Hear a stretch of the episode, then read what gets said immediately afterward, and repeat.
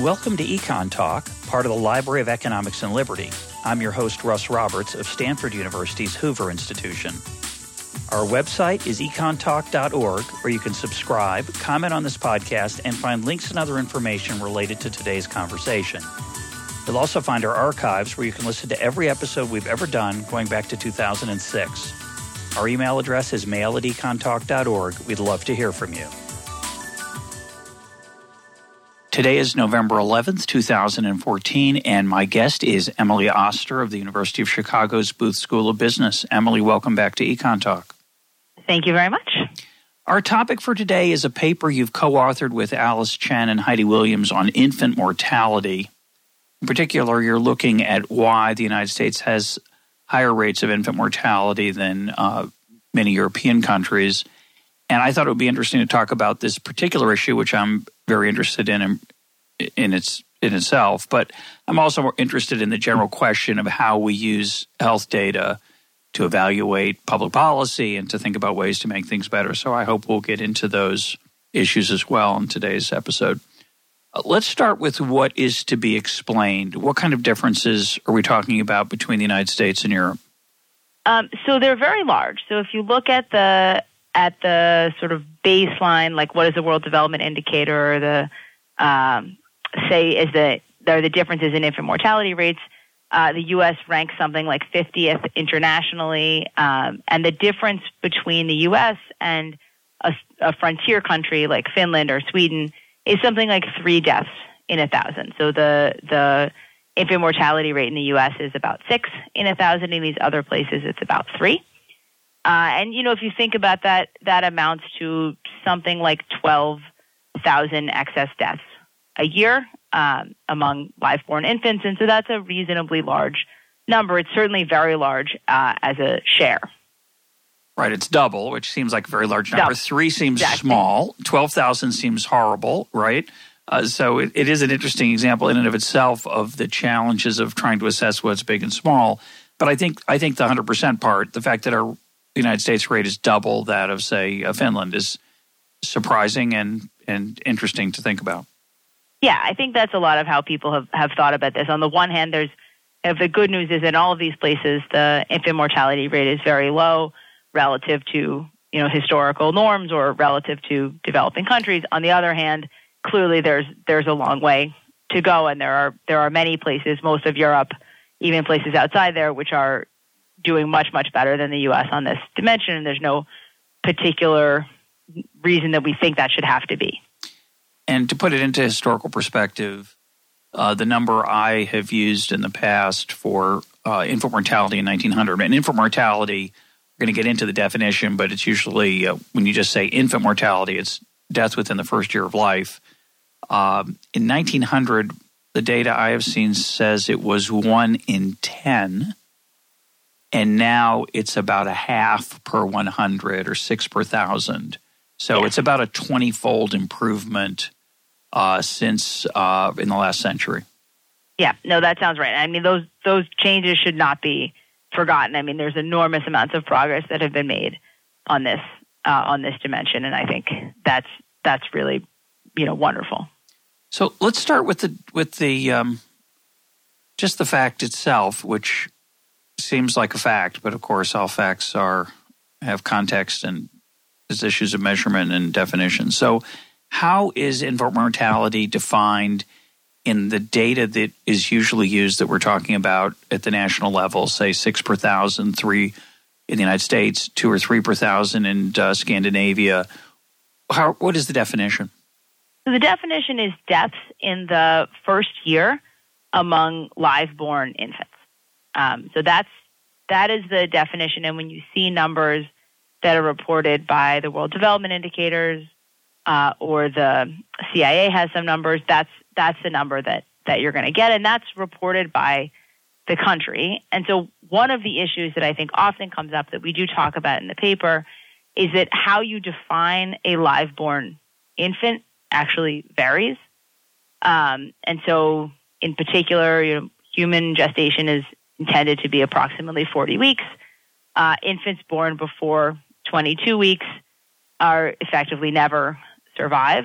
Um, but there are there there is a lot of variation across countries in whether you ever report uh, infants born in that earlier period before 22 weeks as live births, and that those kind of reporting issues actually do potentially bias uh, bias some of these these comparisons. So because like every if you report any deaths, any live births in that period, there are certainly going to be also that is going to count as a death. You can inflate uh, the number. So the first thing we do in in the paper, which is sort of possible because of the kinds of data we have, is is limit to what we think of as a comparable sample, where kind of all of the countries are reporting uh, are reporting infants in that range as live births, and that actually turns out to make some difference. So the the difference between the U.S. Uh, and the the comparison countries we use, which are Finland and Austria, shrinks from three to, to two deaths per thousand once you adjust for this uh, for these differences in reporting. So that's certainly something to sort of start thinking about. Yeah, I want to come back to that, but just to make it sure. clear, when you say the difference shrinks from three to two, so right now uh, the the raw difference is six per thousand in the U.S. versus three per thousand in say Finland. So that's a difference of three, and yeah. a third of that difference is data driven, is what you're saying. Exactly. A okay. third of that difference is reporting driven. Before we get to that, uh, we, we should give listeners some feel for the range outside of, of the developed world. There are countries, tragically, with infant mortality rates over 100 per thousand still, correct? And that, again, that, again that's, that's the equivalent of a 1900 level of infant mortality. Yeah, there are certainly places like that. Um, Afghanistan would be in this category um, some countries in in Africa. Um, if you take a country like India, uh, which is of course very large, the if they report infant mortality rate something like 40 in a thousand, so still very very big. And then this goes all the way down to about two in the places that are doing the best, which would be like Sweden, maybe Japan. Um, but I'm, I'm thinking when you talk about the definition and how live birth is defined, in some countries, particularly poor countries, um, I assume there's variation in a preterm baby, whether it's a preterm infant, whether it's whether it's defined as a live birth or not.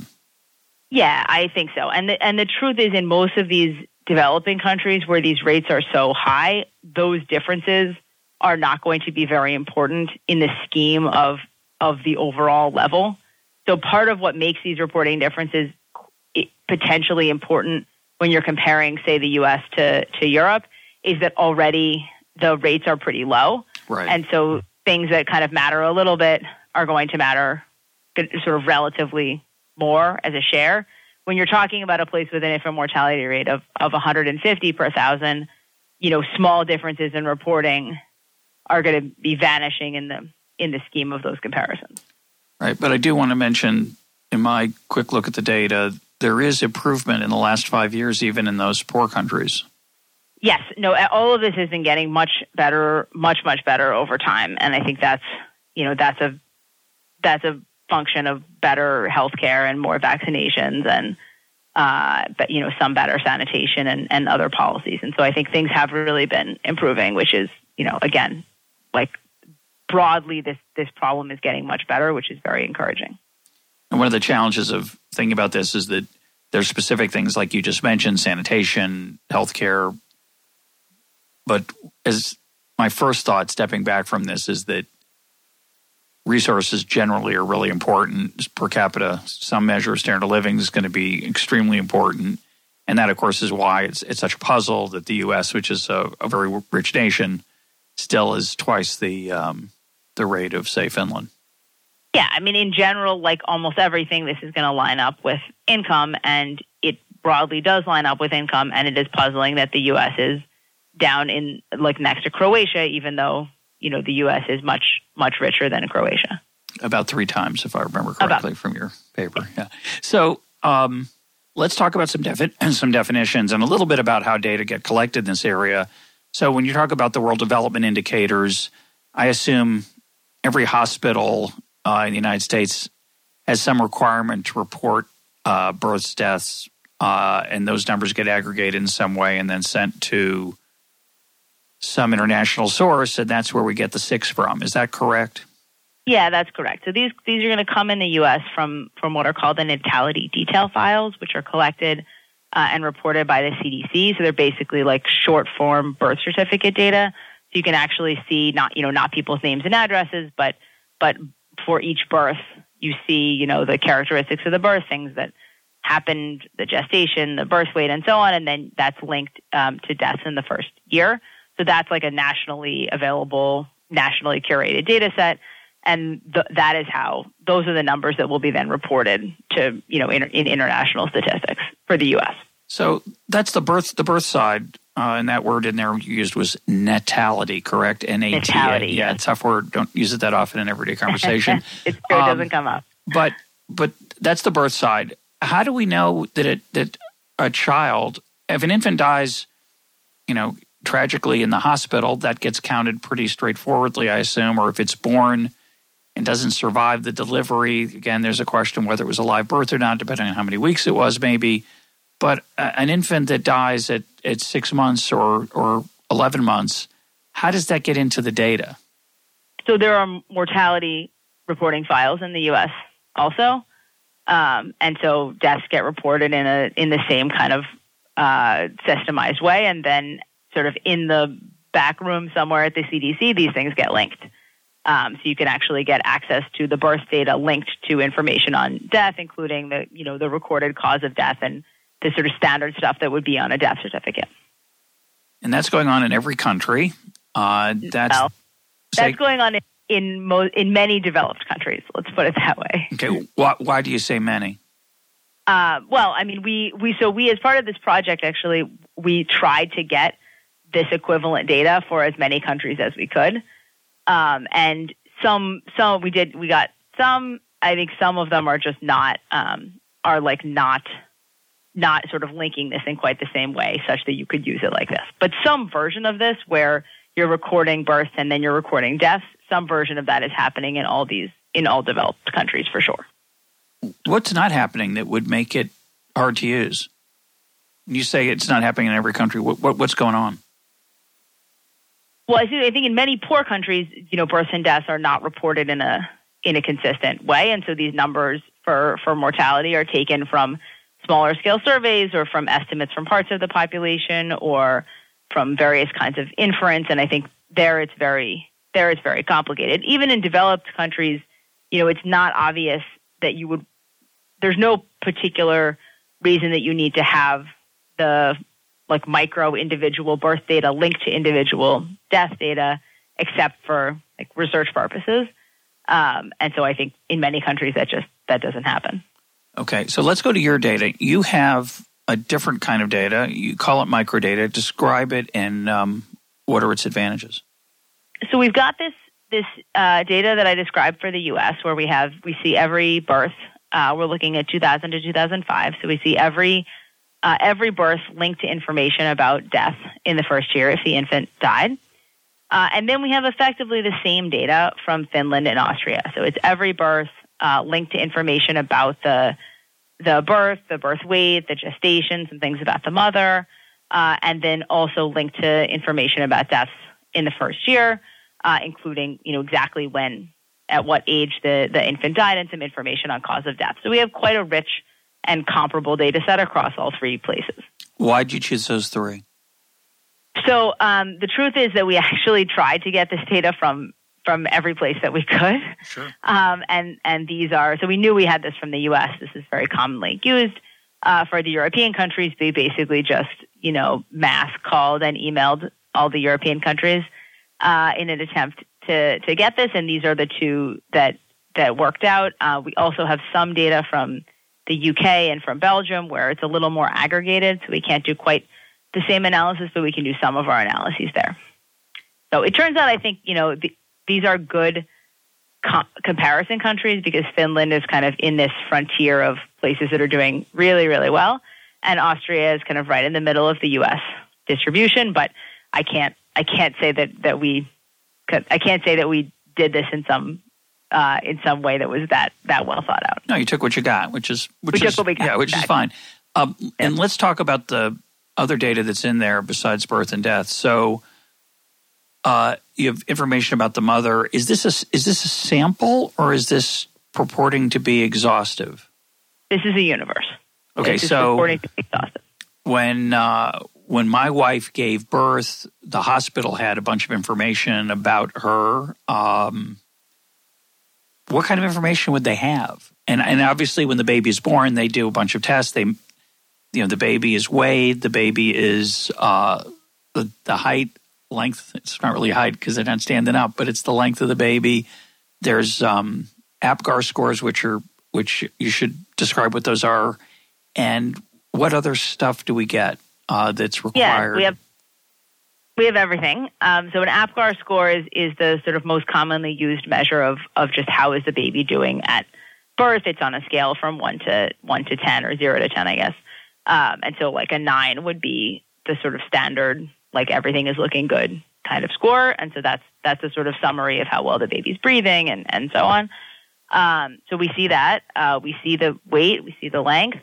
Uh, we see the gestation. We see uh, a bunch of information about complications of labor and delivery and complications with the baby. So if the infant has a birth defect, that's recorded. Um, you know, heart a heart problem or Down syndrome that that goes in this goes in this data. Um, if the labor was very fast or very slow, or there was a C-section, all of that stuff goes in the data. So it's a quite a rich sort of set of information about about the circumstances of the birth and, and characteristics of the infant. What do you know about the mom or the dad? So what we know about so we know um, we know a little some we know the education uh, we know their race uh, we know their birth country um, obviously we know the the location of the birth uh, and the location of residence and assuming that there's a father around uh, his education is also recorded and marital status and and that type of thing so some like what would you think of as sort of basic demographic information Uh, how, how do you get the education? Where does that education number come from? Because that's important, obviously. So Uh, this is all in these natality files, and it is, I think, intended to be reported in this like birth long form birth certificate information. I mean, I remember being asked when I had my daughter. I remember being asked at the hospital, like, "How much education do you have?" So. I don't remember guess they that. were writing That's that down. That's yeah. the kind of question I don't. I you know, there's like. a lot of there's a lot of other stuff was going on, so Yeah. it probably was not. You know, had I not been thinking about this research project, it probably would not have been front of mind. yeah, I just I just don't remember anything remotely like uh, providing that information. But of course, I have health insurance, but not everybody does. So I'm just wondering how. But say you, you say you have the universe of all births, say in the United States in 2000 and 2002, 2005. There must be missing data, lots of missing data. I mean, there's there is. I think it seems very likely that there there are births that are that are missed. Um, you know, births are supposed to in order to get a social security card and be able to like work and be a U.S. citizen, you must have a birth certificate. This information is collected as part of the birth certificate. So, like at least some of this information. So, you know, if you're born in a hospital, you're getting this. If you're born at home, you know, you are supposed to get this information. This information is supposed to be collected, so then you can get a birth certificate. Now, what is almost certainly true is if there is a birth at home, you know, informa- all of the like details about the medical procedures that occurred during the birth and so on are likely to be less well reported. Um, but and you know, but basically anything that happens in a hospital, most of the complicated information here would have nothing to do with the individual having to report it. Would be it would be reported by the by the hospital by the doctor. So, So I just think in that sense, you know, so just out of curiosity, do you know how many, what proportion of births are, are home versus hospital? I assume it's very small. The home it's very small. It's like um, half of one percent. Okay. Um, so let's okay. So that's you have that for the United States. You have for you have it for Finland. You have it for Austria, and so you've got a um, a lot of micro information about the birth that's not in the national numbers that we normally see. And now tell us what you found when you looked more carefully, given that data, about what might explain those differences. Yeah, so I think we were we were pretty focused on trying to think about the kind of accounting problem, and we broke it down in sort of four parts. So first, there's this issue of reporting, and so just kind of limiting to a sample we thought was comparable. The second issue is looking at, at differences in prematurity. So this is an issue that gets a lot of attention in the U.S. The U.S. has a high rate of prematurity, meaning uh, a large share of babies born prior to what we'd consider a completed gestation. Um, and so we find that both reporting and prematurity matter uh, matter a fair amount. So as I said, the about a third of this gap between the U.S. and, and elsewhere is closed by this reporting uh, issue, and we do find that that also, particularly compared to Finland, but also to some extent compared to Austria, the differences in prematurity uh, matter. I think the thing that's most interesting, um, that is most interesting, that is that is most different from what people have found before, is in these data we're able to separate the the neonatal period, so the the very early period after birth, uh, the first week or the first month, from what happens after that. And this distinction is kind of very central because the things that cause death in those two periods are very different. Uh, and what we find is actually conditional on birth weight, the U.S. is doing very well early on. So in the first week or the first month, we're actually doing like better than Finland, uh, and very very comparable to Austria. And then when we move to the period from a month to a year of life, when infants are typically at home and a lot of deaths occur, you know, in the household in some way, uh, that is the period in which the U.S. is really uh, really lagging behind other countries, and and really that is like driving a lot of these differences. And I think that was the sort of the most surprising thing we saw. Yeah, that's fascinating. We're gonna we're, I want to come back to that, but I want to I want to start with the the two issues you you just mentioned. You started you started with, which are the reporting issue and the prematurity issue. Let's talk about the reporting issue. How did you? I'd like to give the listeners a feel for how you actually quote controlled for that. What did you do to your data to take the reporting differences out of the measurement? So we did. It's pretty straightforward. So we did basically three things. We took out infants where the gestational age was less than 22 weeks. Uh, we took out infants that where the gestational age was less than where the, the weight at birth was less than 500 grams, um, because in these are kind of standard reporting things, and so all countries report babies in the categories of you know later than 22 weeks, larger than 500 grams, and there's variation below that. Uh, and we also, in this case, we took out singleton births uh, sorry, we took out plural births, not because of so much because of issues of reporting, but because uh, there is more. Um, there are many more of those in the U.S., probably due to assisted reproductive technologies. Yeah. Um, and so, in some sense, because those infants are more vulnerable, you would like to kind of compare apples to apples and, and look at singleton births. So that's all we did. It was not a not a especially sophisticated way to approach this. We just took out things we thought were where the reporting was not consistent. But but what's interesting is that the U.S.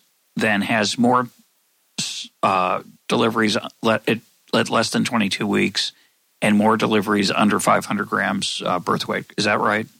No, that's not so clear. So that's the issue because if this is supposed to be reporting of, of live births, so I think the way you want to think about it is if the infant takes a if the infant is born at 20 weeks and and kind of moves around a little bit, uh, that that will sometimes in the U.S. get reported as a live birth, but it would not get reported as a live birth in these other places.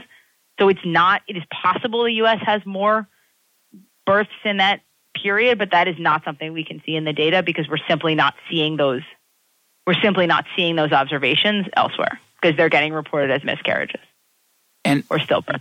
And 500 grams is, according to my crude effort, is that about a pound? Yeah, it's about a pound. So that's a tiny the average birth yeah. weight of a full term baby is about, I assume, seven to eight pounds. About seven. Yeah, yeah. Okay. So that's remarkably small. Okay. Yeah. Um, so that's the first one. Um, did we talk about prematurity while I was doing that? Did you talk about while I was doing my conversion just there? we didn't. I mean, I mentioned prematurity. We okay, can talk yeah, more about that. Yeah. Tell me what you did to deal with that. Um, so we, so what we do to deal with that is we just, uh, is we, we put in basically adjustments for uh, for either gestational week or, in fact, what we use is is birth weight. So it turns out um, birth weight in these data are much better recorded than gestational age, which is not surprising. The way you record gestational age is by asking you the ask, woman like, yeah. when was your last period? When you know when did people don't? This is a hard thing to remember. Uh, birth weight is very precise. It's measured in the hospital, and, and the correlation is obviously very, very, very high. Um, so we use birth weight, and we basically, one thing is we just look at the comparison across the countries, and we say basically if the U.S. adopted the birth weight distribution, like magically acquired the birth weight distribution of one of these other countries, but kept the, the mortality conditional on birth weight the same, how much of the gap would that close? So it's sort of like a counterfactual, like if that was the only thing that we changed, right. how much of a difference would it make? And the answer there is it would close much of the gap with Finland, something like 75%, but only about a third, but less than a third of the gap with, with Austria. So it clearly matters, um, but it matters a lot more relative to Scandinavia. So state that again. The if the U.S. I mean, how different is the birth weight distribution? That, that's what's so surprising, right? So it's it's it's interesting. So if you look, we have some graphs in the paper, which of course are difficult to explain on the on the podcast, but you can you can look at them. Um, you know, we will put a link up to the paper, of course. Um, excellent. So ch- check out Figure Two. Um, well, I mean, one of the things you can see is actually the U.S. and Austria have really, really, really similar birth weight. The only place they differentiate is a little bit at the very bottom. The U.S. has a few more babies in the kind of 500 to 1,000 grams, but they're very similar. The big difference is the, that Finnish babies are much larger than either of the other places, like much, much larger.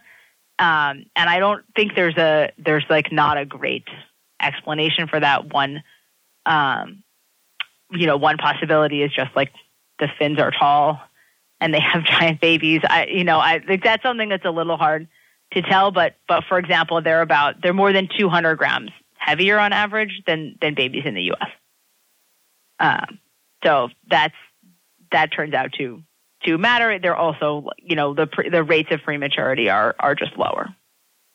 And that's actually something we know to be true. Like that's a commonly observed fact that is not very well understood because we don't know really what causes infants to be born prematurely, which is making it very difficult to understand why it might differ across space. Right. So, and and you said we don't know very much. Do we know anything? Basically, um, we know a few things. So, so for example, smoking uh, increases the rate of prematurity. Um, using drugs like meth, um, also not good. Uh, but beyond those those things, that that's basically that's it. So we don't like you know, 12% of births or 10% of births in the U.S. are are preterm, and obviously 10% of women are not smoking and using methamphetamines, and so you know, there's a tremendous amount of variation that we just have a very very poor understanding of. It's, it's there's a random component that yeah, there's may be related some, to other things, but we don't know what they are. Is what you're saying? Exactly. There's some random component. It's probably related to some other stuff. We don't know what it is. Right. This is related to the fact that we don't actually know what causes women to go into labor in the first place, or we have only a very poor understanding of that, even at term, like at full term. We just don't know. We just don't know very much about like what are the biological mechanisms that prompt that to happen. There's not a switch, strangely enough. There's not a switch, yeah. exactly. or if there is, we don't know where it is. Yeah, um, yeah probably there is a switch, but we yeah. haven't figured out how to turn it off and on. Yeah, but we do know. I guess the the only thing I know about this, and I, I assume there's some evidence for it, is that, and of course, Emily was a um, her, her previous Econ Talk appearance was talking about what we know about pregnancy, which is um, sometimes less than we'd like to know. Um, uh-huh. The thing that, that I think we know is that not being active slows it down. Uh, at least w- women who are at risk of delivering early are told to take it easy. Is that is that? Do we know that that actually works? Right? Not just no, take it easy. They work. get they get put on bed no, rest. That, yeah, that doesn't work. Bed rest does not work? No, bed bed rest does not work. How do we know that? Uh, randomized trials.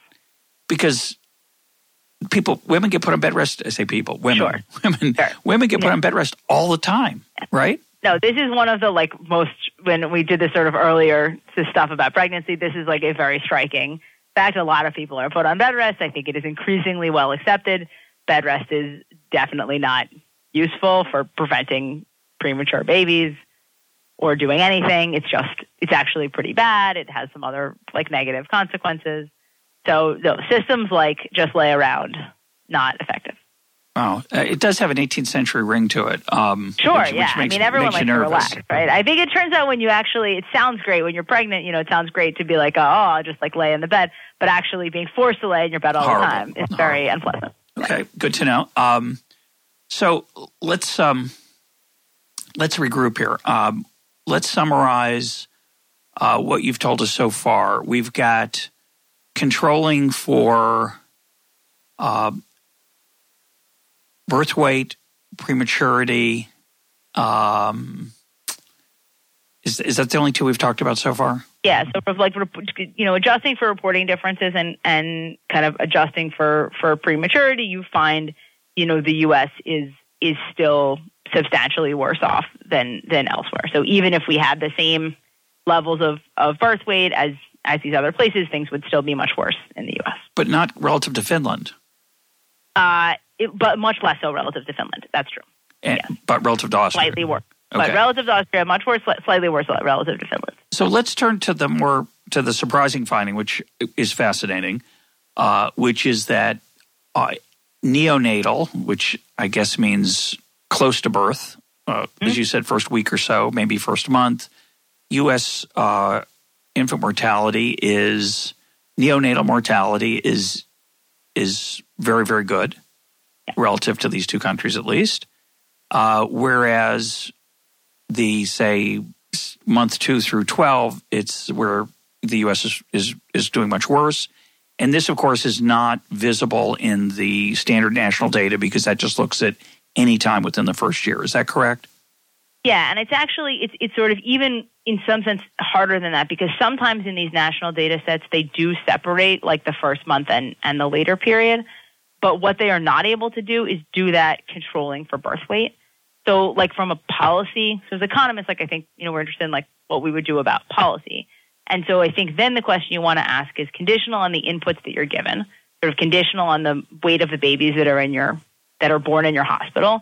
How are we doing at the kind of neonatal in the neonatal period and then how are we doing later because that's like that's how you sort of think about identifying policies and just reporting aggregate numbers certainly overall in the first year but even if you separated these time periods but you didn't think about the differences in inputs you would still be misleading so what we find is once we are able to adjust for differences in in birth weight which we're able to do because the data is so is so rich as you say, the U.S. actually looks quite good at, in the early period and then really, really not very good later.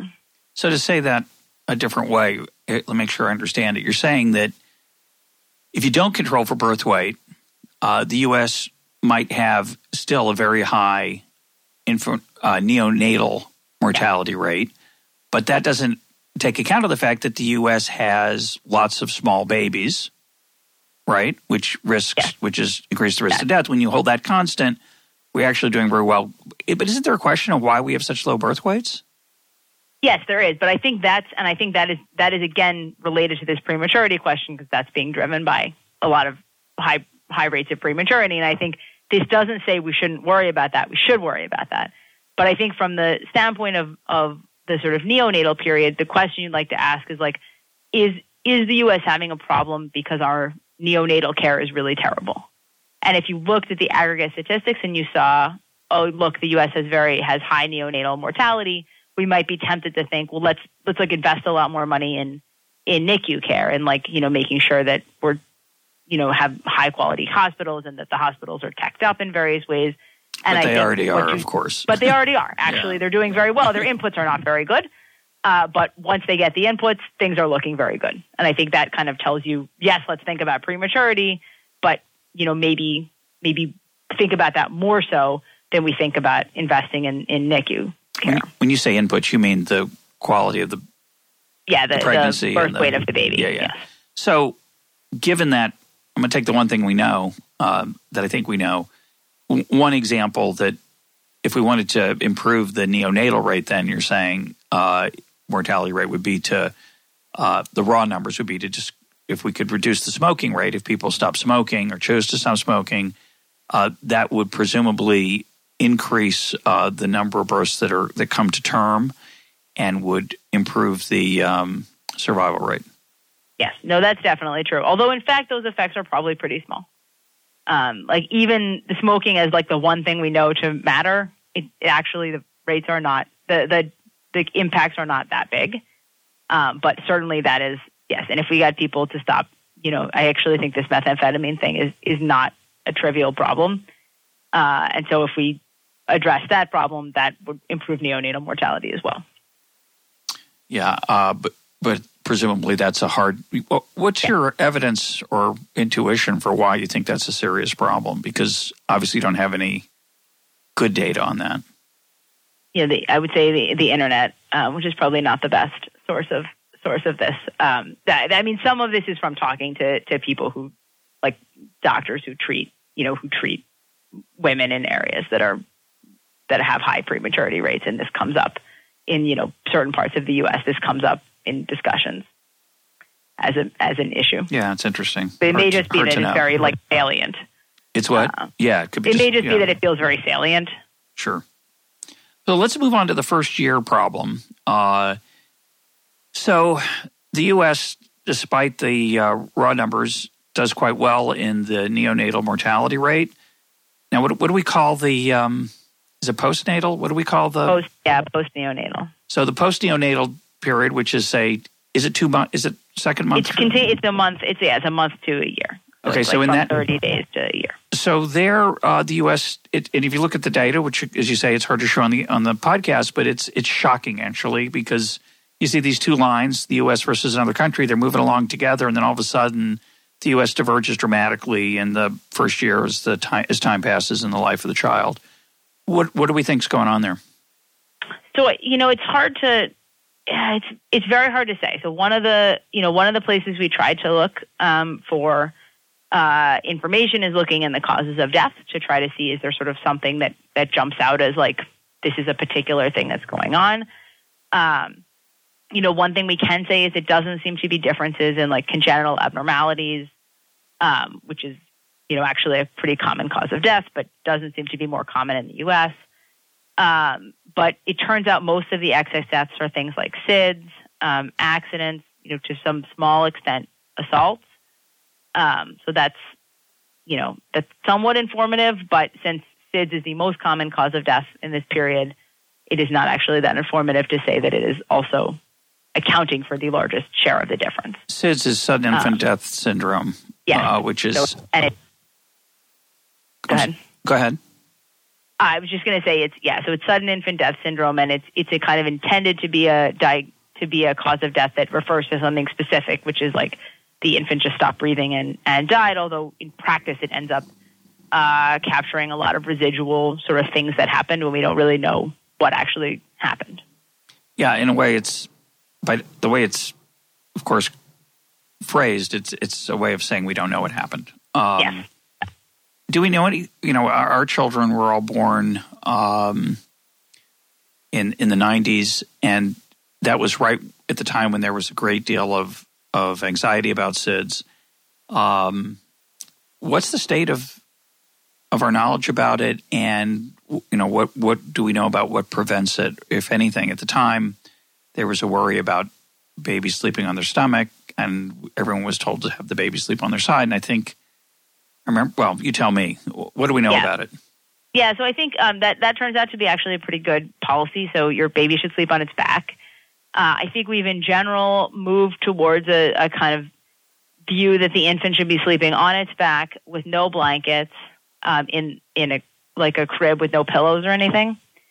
Uh, and I think that's the kind of I think the the etiology of of SIDS is is such that basically an, an infant just stops breathing. And so things which make the infant sleep less soundly uh, tend to have some positive uh, some positive impacts on this. So so having a fan in the less, room for you say less soundly. Yeah, yeah. Basically, if the infant is sleeping too soundly, they forget to breathe. Oh. That's kind of like the that's not the only thing that happens, but I think that's sort of part of the understanding is that like they just stop breathing. Uh, and so when you are not as soundly asleep, that is less happening to somewhat less of an extent. And so things like having a pacifier um, and having a fan in the room are both things that are now, I think, recommended as uh, as ways to to lower the SIDS the SIDS risk. But this back to sleep thing is the biggest the biggest issue and has actually quite has had quite large impacts on the rates of SIDS over time. You can see pretty clearly that campaign in the in the time series. Uh, but it's it's a very small number, right? We're, it's a small number. Let's talk about the let's talk about the magnitudes in general when we're talking about this difference in now in the U.S. to say Finland or U.S. to Austria um, postnatal um, death mortality rate. What kind of numbers are we talking about here? About one in a thousand. Right. So the the sort of difference in this period is about one in a thousand deaths, and so that says if you could kind of move the U.S. to the rate of say Austria in this period, holding constant the situation at birth and holding constant, you know, what's happening in the first month, uh, you would decrease the overall mortality by about one in a thousand deaths, and that that's about four thousand deaths a year. So, you know, it's not um, it's not an enormous number, but it's you know a reasonably large. Well, every one of them is horrific. So you know, exactly. So I mean, it's like a very terrible thing to happen. So unbearable. Um, the question is, and I'm sure you've thought about it. The question is, how much of the, I mean, one in a thousand is a small number. Is it how much of that is a random difference that might not show up year in year out and, and is due to unpredictable, unknowable things? Um, what what are your thoughts on that? I mean, these differences are pretty consistent in our data over this period, um, and obviously there's a statistical statement, which is that they're very precise and there are an enormous number. These regressions have 25 million observations or something. So um, so I think at you know at that at that level, I think it's unlikely that this is driven sort of totally by chance. Um, and that's that's sort of as far as we got thinking about that, I guess. But and we're going to come. Well, let's come to this now. I mean, the other issue, um, obviously, is is what we would call socioeconomic um, poverty, um, violence try to summarize. You, you touched on it before. Try to summarize what we know yeah. about that one in a thousand, where it's coming from. Obviously, some of it is, you know, it's it's hard to believe that that there's a um, an important difference in how U.S. parents are having their are using pillows versus Finnish parents in terms of SIDS rates. Um, so, what might matter that's important? What try to break it down again for that for causes? So, you know, what we do on the socioeconomic status stuff is we basically try to, to ask the question uh, at the, in the sort of high SES groups, so which we think about as, as like college educated in the U.S. white. SES is socioeconomic, socioeconomic status. status sorry. Yeah. Uh, so if you take like college educated white married women in the U.S. and compare them to the, the similar demographic in Finland and Austria, so high education, married women um, to basically see is this a difference across countries, which is kind of existing everywhere in the socioeconomic status distribution, and we find that that it's not. So so these sort of white college educated married women in the U.S. look in terms of their mortality, their infants' mortality rates, they look just like that comparable group elsewhere. Um, so it is not the case that that uh, it is not the case that that group is doing worse uh, than than these other countries. What's happening is that the that there's relatively small differences in either Finland or Austria across these uh, these parts of the kind of socioeconomic status distribution, whereas in the U.S. there are very very large differences uh, across groups, and that that turns out to be kind of basically driving most of this uh, most of these differences and there's just a lot of um, different factors to socioeconomic status. So, yeah. what what did you find was are some factors more important than others? Obviously, I mean, this is this is being driven by education, basically. Um, now, that doesn't mean that's not exactly the answer you're looking for because that doesn't that doesn't tell you what it is about the education. But the the most important variable in this is education we, yeah, we don't know what that means exactly because obviously education tends to be is is correlated with income. Yeah, it, it, um, it'd be it'd be great if we said, you know more educated women know more stuff about how to be be good mothers, and therefore we just need to get that information to people who are, have less education. But it's not that simple. No, no, and actually, you know, we looked at at some point we tried. This isn't in the current draft of the paper. We tried to look at you know particular behaviors, things like back to sleep or like smoking, and we you know we found that in a lot of those cases, it's it's true that you know high socioeconomic status women in the U.S. undertake sort of better better behaviors on those dimensions than than lower socioeconomic status women, but that's also true elsewhere. So those differences in the U.S. in across groups in behaviors didn't seem to be particularly large uh, relative to those the differences elsewhere. So it, it, there wasn't like some behavior that sort of stuck out as a smoking as a smoking gun. But but if I if I understand what you said correctly, you're saying that uh, you know Finland's and to some extent Austria is is less diverse than the United States racially. It's less diverse economically. Um, I, I assume, and yeah. uh, if the United States had the going back to your earlier statements, if the United States had the same birth weight and the same socioeconomic status as Finland and Austria, uh, there would be virtually no difference between the mortality infant mortality rates. Yeah, that's true. Now, of course, that that's like as a policy, get everyone as rich as Finland is pretty daunting. Um, and I think you know part of the challenge you know, we're trying to think through whether we can push this forward. All is, is thinking about you know are there things you could do that are that are sort of smaller scale than just like bring everybody to the income level of, of Finland that, that would kind of ameliorate some of these problems in a kind of more micro, focusing more on this particular issue as opposed to like trying to fix the whole sort of setup. And? And I mean, the one thing that we, we talk a little bit about in the paper is is some kind of home home visiting program, which I think is is something that's gotten you know some some significant policy discussion in the U.S. of late. So in all of these European countries, these two and basically all the rest of them, they have programs where someone comes like to your house after you are home with your kid and gives you some advice and tells you something about, you know, how to parent and and I think that that those programs actually continue for some period of time after the after the birth. Um, we don't have much of that in in the U.S. You can see why a program like that might be of particular use to people with limited resources who maybe don't have uh, as many places to go for advice and information. And you know, I don't, I don't know if you remember how much you were like, but when I brought home my my daughter, it was sort of like there you are in your house with your kid, and eh, like I, I guess it's going to wake up. Like I have to do something with it. You know, it's very there's it's very hard to figure out what exactly to be doing with with a baby, and I think you know that that problem becomes more acute as resource constraints uh, as resource constraints bind. And so I think one thing that people have seen in the U.S. in some of these these home visiting programs is that they do have some effects on mortality. So I think that's one kind of policy one might imagine ramping ramping up. Yeah, I remember um, wanting desperately to have a manual. yeah, exactly. Especially that first night, um, our daughter was crying crying like a baby, and think, and we're thinking, what do we do now? Yeah. Yet, most, mo- we know that thousands of parents have su- successfully negotiated this challenge because we're here.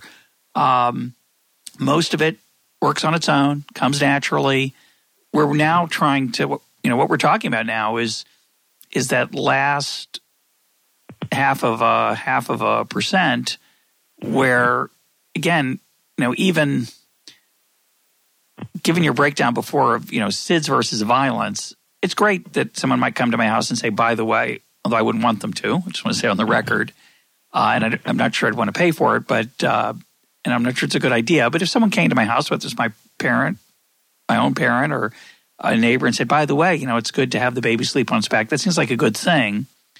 Uh, of course, implementing it's not straightforward at all, uh, yes. and it would seem to me that the rest of the of the uh, categorization of of the that last bit of uh, possible improvement we can make is it seems like it might be just purely cultural.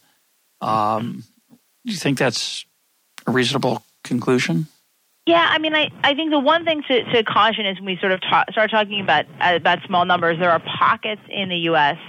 where these numbers are much bigger. So, for example, among um, like women with less than a black women with less than a high school education on the, the in Cook County, which would basically be the south side of Chicago, the infant mortality rate in this period is about 16 per thousand, uh, which is obviously a lot bigger. And so that that suggests that that you know there may be scope in particular pockets to, to actually have much much larger changes. And I think it's it's you know more it's more potentially than than things like you know your kid should should sleep on your back. I think that it's it's you know a, many of these programs are sort of a somewhat more holistic view about kind of how do you think about parenting and you know when when is it okay to give your kid solid food and you know does your kid look like they're doing okay? And i think you know those are the kinds of things they're trying to communicate. But i agree the implementation issues here are very very difficult so that, that rate of uh, of 16 on the south side, uh, how does that break down between first month and and post? Uh, so I don't that I don't that I don't know actually. Okay, so that's that's interesting. Have you thought about other issues? I mean, one issue I've heard people worry about is um, a rise in maternal mortality in the United States mothers dying in childbirth. Have you looked at any of that data? Those data? I haven't. I mean, those those numbers are very small. I think it's right that they've they've gone up a bit o- over time, but they're really, really, really small, um, which is great, uh, but makes it harder to to sort of pinpoint a particular cause. So let's summarize. Uh, step back and give me your your assessment of, of what you've learned from this this more nuanced and, and more uh, complete data that you have on, on births and deaths. So we started off by saying on the surface, the U.S., despite its relative wealth, is um, something like Croatia. Uh, it's 51st in the world in infant mortality, which is um, somewhat appalling. And the question is, and we're double uh, the best, the countries in the world that are doing the best at uh, keeping infants alive, such as Finland. Given that you've what you've looked at now, how would you summarize what we know about that uh, that picture? I think that what I would say is that that the the what we get out of our our data is uh, a recognition that the issues that the U.S. is having are not issues about the the kind of medical technology part of this, and I think that's in some ways surprising to people because I think often we think about infant mortality as kind of being special and about things that are happening in hospitals and NICUs and how we're doing with very small babies. And it's it's true that that, that is an important part of infant mortality, but it's not a place that the U.S. is falling down. Instead, the the place that the U.S. seems to be doing worse is in the more mundane issues of you know what is happening before birth, um, you know, which is most of which is going to be about things that are happening in people's households, uh, and then what's happening kind of after people are home uh, with their their infants. And and both of these are not unrelated to broader issues in the U.S. Like we in general have a higher higher mortality rate among children, uh, among adults than than most other places. And sort of thinking about this a little holistically, and and particularly thinking about how we can support you know women with infants when they are at home, I think is something that might be of, of some significant policy value. Although it wouldn't be a bad idea to have everyone be as well off as there in Finland if we knew how to get no, there. I agree. If we knew I how mean, to get there. A, yeah, if we knew how to get to, to a place with, with less uh, inequality, I think that that would, would also be good. But I, I feel like that may be a, a slightly more um, a slightly more complicated thing to address. I would say less poverty. I would not say less inequality. I would right, say no, right less poverty. I think it's exactly right. Yes, it, it is exactly the poverty that is the issue, not the inequality per se. That's that's exactly right. Uh, so close and talk about uh, either what you feel you've learned or where you'd like to go down the road in um, in thinking about these kinds of issues, not just infant mortality, but you know, there's a lot of I think um, noise, not much light, a lot of um, uh, yelling and um, posturing about the U.S. health system. Uh, there are people who want us to go more toward single payer. There are those of us like myself who would like a less centralized system, which seems very far off. But Um, one can always dream. And one way that people argue for these different policy positions is they trot out data about life expectancy, they trot out data about uh, infant mortality, et cetera. And um, I mean, to me, it's a ha- your story is a half full story in the sense that access to quality medical technology at birth does not seem to be a problem in the United States. That's glorious. Maybe we pay way too much for it. I wouldn't be surprised. Right. Um, and I'm sure we do lots of things that are not. We pay a lot for it. Yeah. For sure.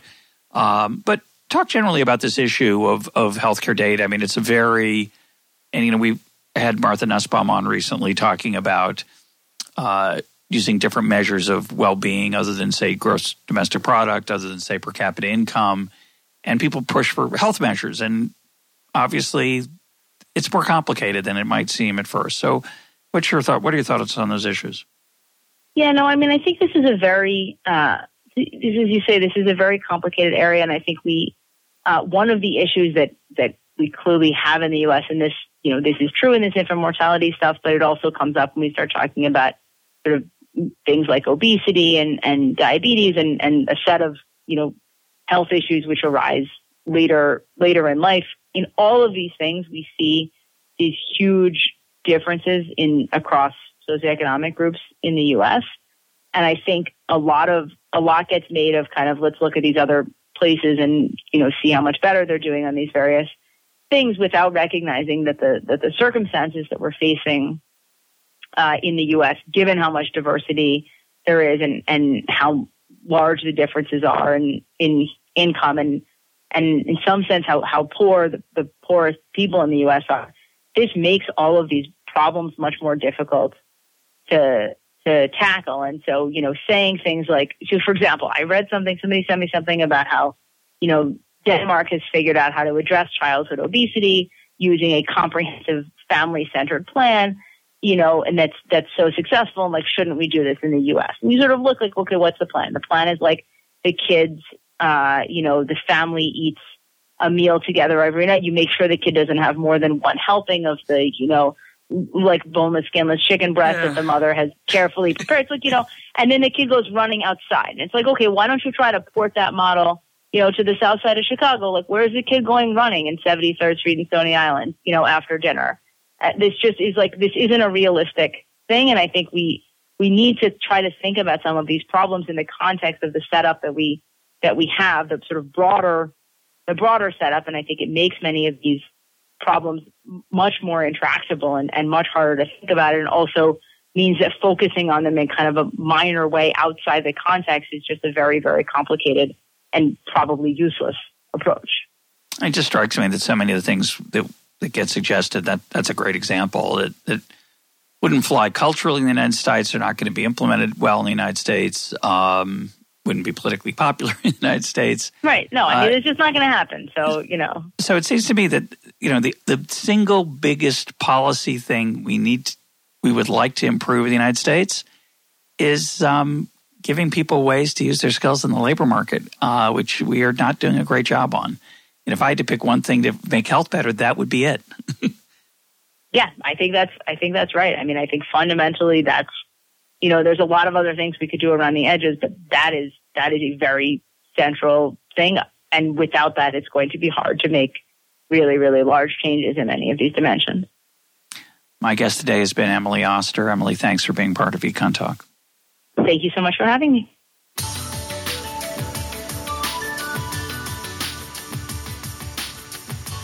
This is Econ Talk, part of the Library of Economics and Liberty. For more Econ Talk, go to econtalk.org, where you can also comment on today's podcast and find links and readings related to today's conversation. The sound engineer for Econ Talk is Rich Goyette. I'm your host, Russ Roberts. Thanks for listening. Talk to you on Monday.